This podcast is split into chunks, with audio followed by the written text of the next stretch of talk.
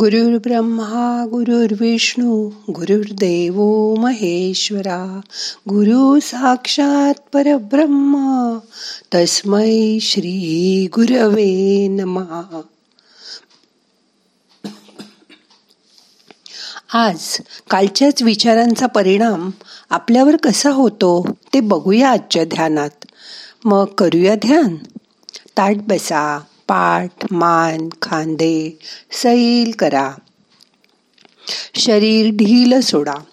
पायापासून सुरुवात करा. आधी पाय सैल करा ढिले सोडा. पाठ मोकळी करा. हाताची ध्यान मुद्रा करा.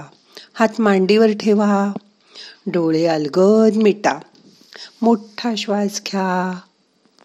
धरून ठेवा. सावकाश सोडा. अजून एकदा मोठा श्वास घ्या. यथावकाश धरून ठेवा. सावकाश सोडा. मन शांत करा. आता कधी कधी आपल्या मनात असा विचार येतो की मी बऱ्याच दिवसापासून चांगले सकारात्मक विचार करते. चांगलं वागत आहे. पण तरीही माझ्या बाबतीत काहीच चांगले परिणाम दिसत नाहीत. असं का? याचं कारण अगदी स्पष्ट आहे. आज आपल्याला नकारात्मक परिणाम दिसत असले तरी त्याला कारण आधी कित्येक दिवस तुम्ही नकारात्मक विचार करत होतात जे आता फळ देत आहेत. पण आता जर तुम्ही चांगले वागायला लागलात सकारात्मक विचार करायला लागलात आणि तशी सुरुवातही केली आहे तर थोडा धीर धरायला हवा. योग्य वेळ येताच त्याचे चांगले परिणाम आपल्याला दिसून येतील. आपल्याकडे म्हणतातच ना धीर धरी रे धीर आपोटी फळे गोमटी. पण काही जण असा विचार करतात. चांगलं वागून सकारात्मक विचार करून म्हणजे ध्यानाच्या बाई रोज सांगतात तसं वागूनही मला काहीच फायदा होत नाही. मग नकारात्मक विचार मनात येतात. त्यामुळे ते परत वाईट साईट विचार करायला लागतात. पण मग अचानकपणे त्यांच्या जीवनात चांगल्या चांगल्या घटना घडायला लागतात सकारात्मक गोष्टी व्हायला लागतात. त्यावेळी त्यांच्या मनात येतं अरे मी तर नकारात्मक विचार करते पण मग आता त्याची चांगली फळं कशी मिळतायत? याचं कारण म्हणजे आधीच तुम्ही तुमचं चांगलं वागणं आधी जे तुम्ही चांगलं वागला आहात सकारात्मक विचार यामुळे त्याचं फळ आत्ता तुम्हाला मिळतंय. बरोबर ना?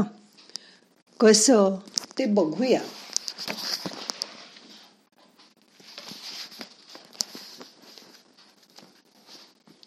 समजा तुमच्या घरी तीन डबे आहेत. त्यांना खालच्या बाजूला नळ लावलेले आहेत. एका डब्यात तांदूळ भरले आहेत. दुसऱ्या डब्यात गहू भरले आहेत. तिसऱ्या डब्यात तांदूळ आणि गहू या दोन्हीचं मिश्रण आहे. यातील तांदूळ भरलेल्या डब्याचा नळ सोडला की तुम्हाला तांदूळ मिळतील. गव्हाच्या डब्याचा नळ सोडला तर गहू मिळतील हे स्पष्ट आहे. जे लोक सत्कृत्य करतात त्यांच्याच बाबतीत आपत्ती किंवा दैन्य किंवा संकट का येतात? त्यांच्याच बाबतीत काही वाईट घटना का घडतात? असे प्रश्न लोकांच्या मनात नेहमी येतात. येथे तांदूळ म्हणजे सत्कर्माचं फळ आणि गहू म्हणजे दुष्कर्माचं फळ असं समजा. एक व्यक्ती तांदुळाच्या डब्यात वरून गहू टाकत आहे. म्हणजे दुष्कर्म टाकत आहे. परत परंतु तिच्या डब्यातून मात्र तांदूळच म्हणजे चांगली फळं बाहेर पडतायत. दुसरी व्यक्ती गव्हाच्या डब्यात वरून तांदूळ टाकत आहे. म्हणजे सत्कर्म टाकत आहे. तरीही तिच्या डब्यातून खाली गहूच बाहेर पडतायत. आता तांदुळाच्या डब्यात वरून गहू टाकणार. म्हणजे दुष्कर्म करणारा माणूस सर्वांना दिसतो. तरीही त्याच्या डब्यातून त्याच्या नळातून तांदूळच बाहेर येतात.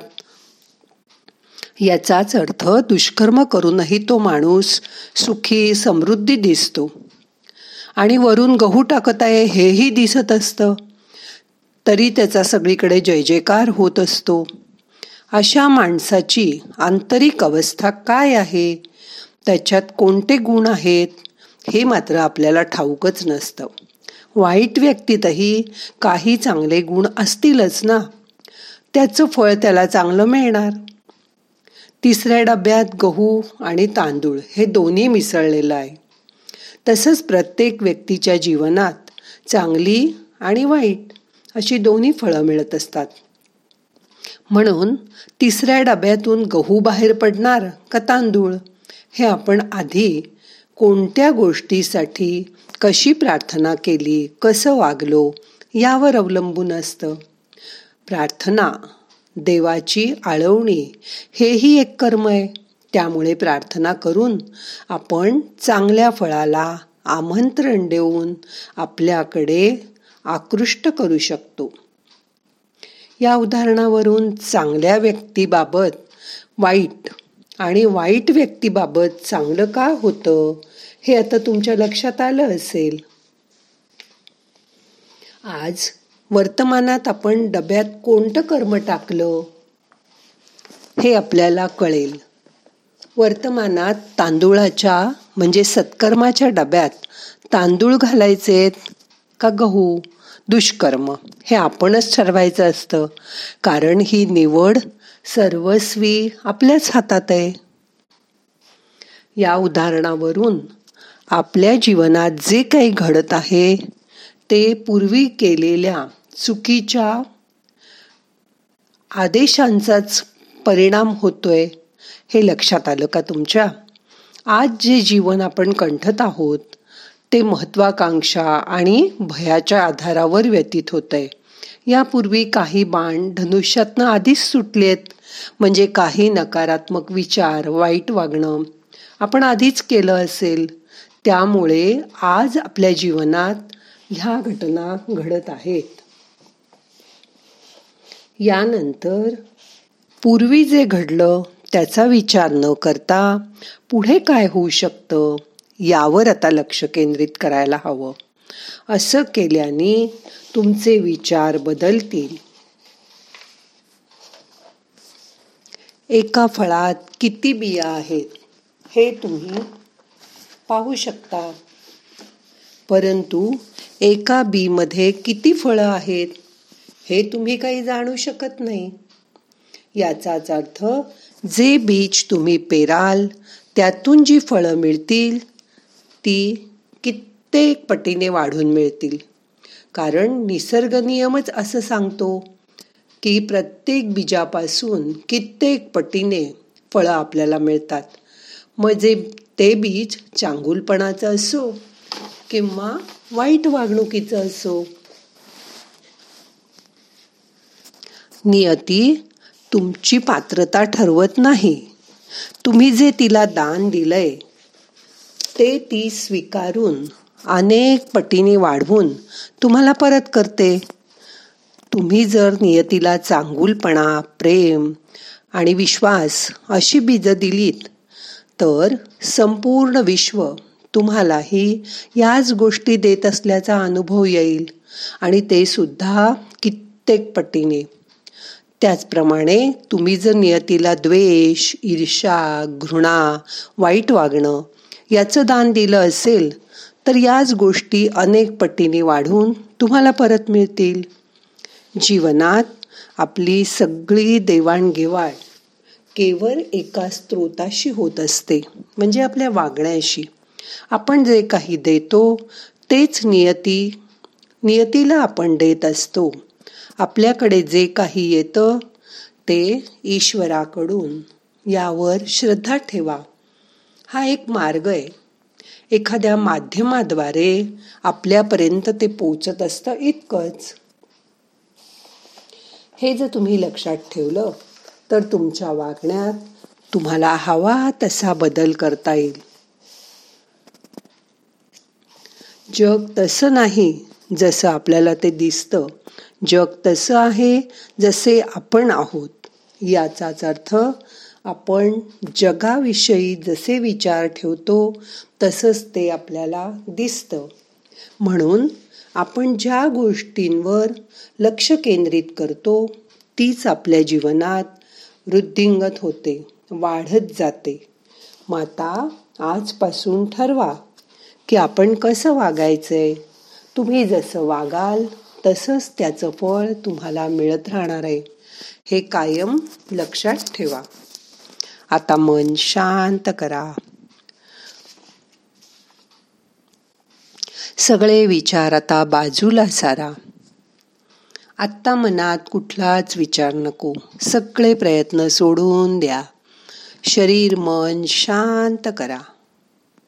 शांत बसा.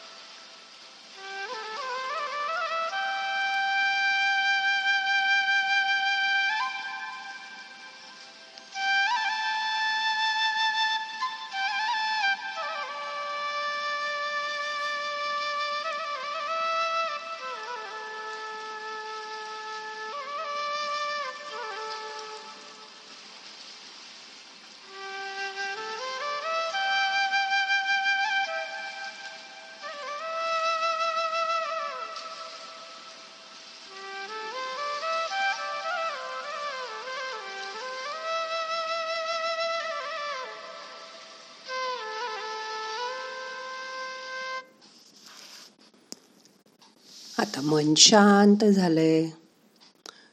आता कसं वागायचं हे तुमचं तुम्ही ठरवणार आहात. आता आजचं ध्यान संपूया.